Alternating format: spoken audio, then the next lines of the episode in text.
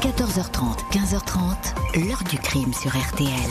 Jean-Alphonse Richard. On a emmené le corps au funérarium et puis c'est là qu'on a fait la toilette, on a commencé la toilette et que j'ai vu une entaille derrière la nuque d'une bonne dizaine de centimètres. C'est à ce moment-là que j'ai rappelé la police parce qu'il y avait quand même suspicion de cette entaille-là, la dame n'avait pas faite euh, toute seule. Bonjour, le crime n'a pas d'âge. Et même les mamies peuvent régler leur compte au crépuscule d'une vie laborieuse et bien rangée où soudain, allez savoir pourquoi, une colère rouge, dévastatrice, se déclenche.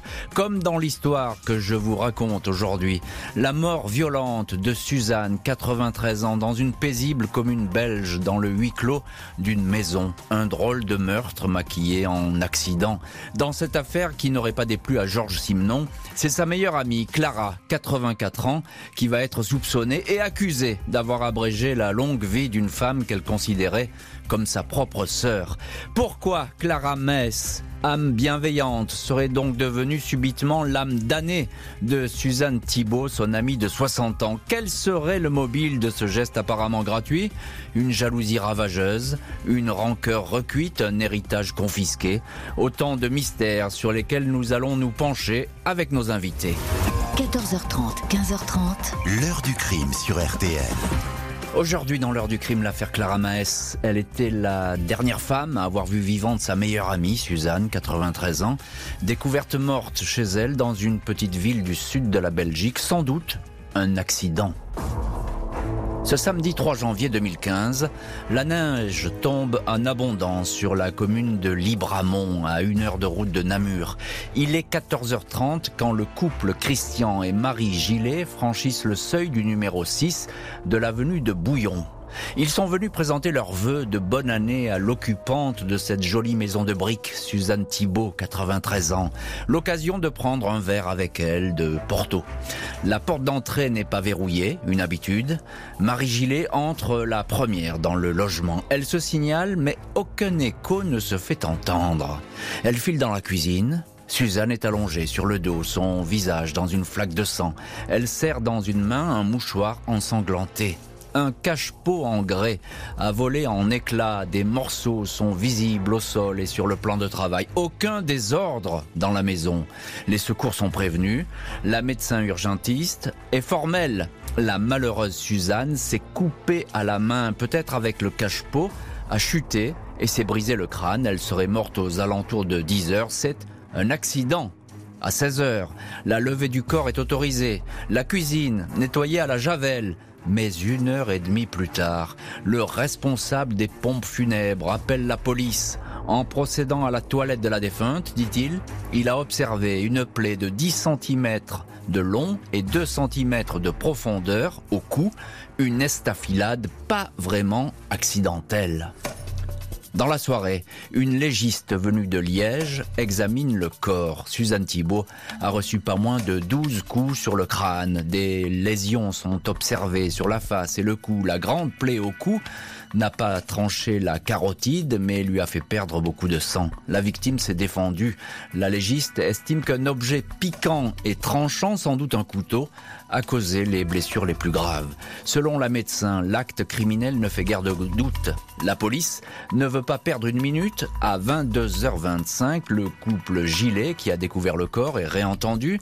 Ils décrivent à nouveau la scène désormais nettoyée et évoquent des traces de piétinement dans le sang au sol. Le couple précise être allé chercher tout de suite Clara Maes, la meilleure amie de Suzanne, pour la conduire à la maison de l'avenue de Bouillon. Celle-ci leur a confié avoir visité son amie le matin, puis avoir quitté la maison vers 9h30. Suzanne, selon elle, allait parfaitement bien. Clara était sous le choc. Elles étaient amies depuis 60 ans, indique le couple. Clara Maes est donc la dernière personne à avoir vu vivante Suzanne Thibault. Le soir même, 23h10, les policiers déboulent chez elle. Clara, 84 ans, dit être arrivée chez son amie vers 9h, après le passage de l'infirmière. Il lui arrive de passer en semaine, mais elle vient régulièrement chaque samedi matin. À son arrivée, Suzanne était installée non pas dans son fauteuil habituel, mais sur une chaise, dans la cuisine. Les deux amis se sont embrassés, puis Clara est aussitôt ressortie pour acheter du pain à la boulangerie Varginaire au coin de la rue. Elle est revenue à bavarder, n'a rien noté de spécial sauf que Suzanne lui paraissait absente. Perdu dans ses pensées. Clara, ancienne infirmière en chef, a toujours fréquenté Suzanne. Celle-ci l'avait soutenue quand son fils était mort. Avec l'âge, elle s'est occupée d'elle et veillée sur la maison. Elle n'a jamais rien reçu pour ses services, précise-t-elle. Clara Maes remet au policier les habits qu'elle portait lors de sa visite ainsi que les clés de sa voiture. Son audition va se terminer à 3h11 du matin. Clara Mass n'avait donc aucune raison de s'en prendre à Suzanne Thibault. Il n'en reste pas moins que celle-ci va rapidement se retrouver sur le devant de cette scène de crime, accusée d'avoir menti et d'avoir tenté de travestir la vérité. Dimanche 4 janvier 2015, la police reconstitue les dernières heures de Suzanne Thibault. Une infirmière est passée chez elle vers 8h10. Elle a discuté, lui a donné ses médicaments et est repartie 20 minutes plus tard. Elle a laissé la porte ouverte, comme d'habitude. J'imagine que Clara devait passer comme tous les samedis, déclare l'infirmière. Clara est effectivement arrivée peu après 9 heures. Sur les images de vidéosurveillance des commerces du quartier, on la voit ensuite entrer dans la boulangerie à 9h45 et en ressortir 3 minutes plus tard pour repartir en direction de la maison de Suzanne. Elle porte un bonnet gris, un long manteau, un foulard au ton jaune. D'autres images montrent qu'elle a quitté le domicile de son ami à 10h12. Les enquêteurs sont surpris. Ils remarquent que les vêtements remis que portait Clabarama, c'est qu'elle a, remis et qu'elle a remis à la police un jean avec ceinture, un pull un bonnet, deux vestes trois quarts noirs. Toute cette panoplie ne correspond pas à celle des images. La vieille dame se serait donc changée avant de quitter la maison. Son manteau foncé s'est transformé en veste claire. Clara va finir par remettre cette veste aux enquêteurs, mais celle-ci, récemment lessivée et sentant le propre, ne livrera aucun indice. Le juge d'instruction organise une nouvelle perquisition dans la maison du crime. Deux couteaux ensanglantés sont retrouvés rangés au milieu d'autres couverts et de la vaisselle dans le tiroir d'une petite armoire. Sur l'une des lames ensanglantées, on aperçoit un cheveu collé. L'expertise ADN va indiquer qu'il s'agit d'un cheveu de la victime. Aucun de ces couteaux n'a été vu par les premiers témoins dans la cuisine. Le meurtrier ou la meurtrière les a donc placés dans ce tiroir avec la certitude quelque peu naïve qu'on ne les retrouverait pas. Un seul ADN figure sur les manches, celui de la victime. Les débris du cache-pot brisé ne révèlent aucune empreinte, comme si cet objet était tombé tout seul, peut-être lors d'une empoignade. La voiture de Claramas est passée au luminol, produit qui permet de relever des traces de sang. L'examen n'est pas vraiment concluant, mais l'expertise ADN permet de détecter des traces génétiques de la victime à l'intérieur du véhicule, sur le dossier du siège conducteur, sur le volant, sur la poignée intérieure de la porte conducteur et sur le levier de vitesse. Les spécialistes parlent d'un transfert d'ADN avec un peu de sang qui aurait été transporté. Les enquêteurs excluent que Suzanne Thibault ait pu piloter cette voiture. Elle avait du mal à marcher ne conduisait plus depuis dix ans. La dernière fois qu'elle était montée dans cette voiture, c'était côté passager, il y a un mois, pour se rendre dans un grand magasin. Clara Mass, suspect numéro un, va être plusieurs fois auditionnée. Elle reste sur ses positions. Elle n'a pas tué sa meilleure amie. Elle n'avait aucune raison de le faire. Elle ne varie pas dans son emploi du temps de la matinée du 3 janvier. Quand on l'interroge sur la petite plaie qu'elle porte à un doigt, elle parle d'une banale coupure. Elle n'a jamais levé la main sur Suzanne et ne s'est jamais emparée d'un couteau. Des dénégations constantes aux questions du juge, elle finit par répondre ⁇ Je ne sais pas, je ne suis plus en état de parler, je suis trop fatiguée, je ne me rappelle pas ⁇ puis elle va s'enfermer dans le mutisme. Le 12 février 2015, maître Joël Tondeur, notaire de Suzanne Thibault, est entendu par les enquêteurs. Il peut dresser un état précis de son patrimoine et surtout dévoiler ses volontés testamentaires. Suzanne Thibault possède une petite fortune évaluée aux alentours de 400 000 euros. Elle aurait été pour cela courtisée par de nombreux amis qui se voulaient aux petits soins, des profiteurs qu'aurait systématiquement éloigné Clara Mass. Le dernier acte en date remonte seulement deux mois avant le crime. Le notaire décrit une femme qui avait toute sa tête et savait ce qu'elle voulait.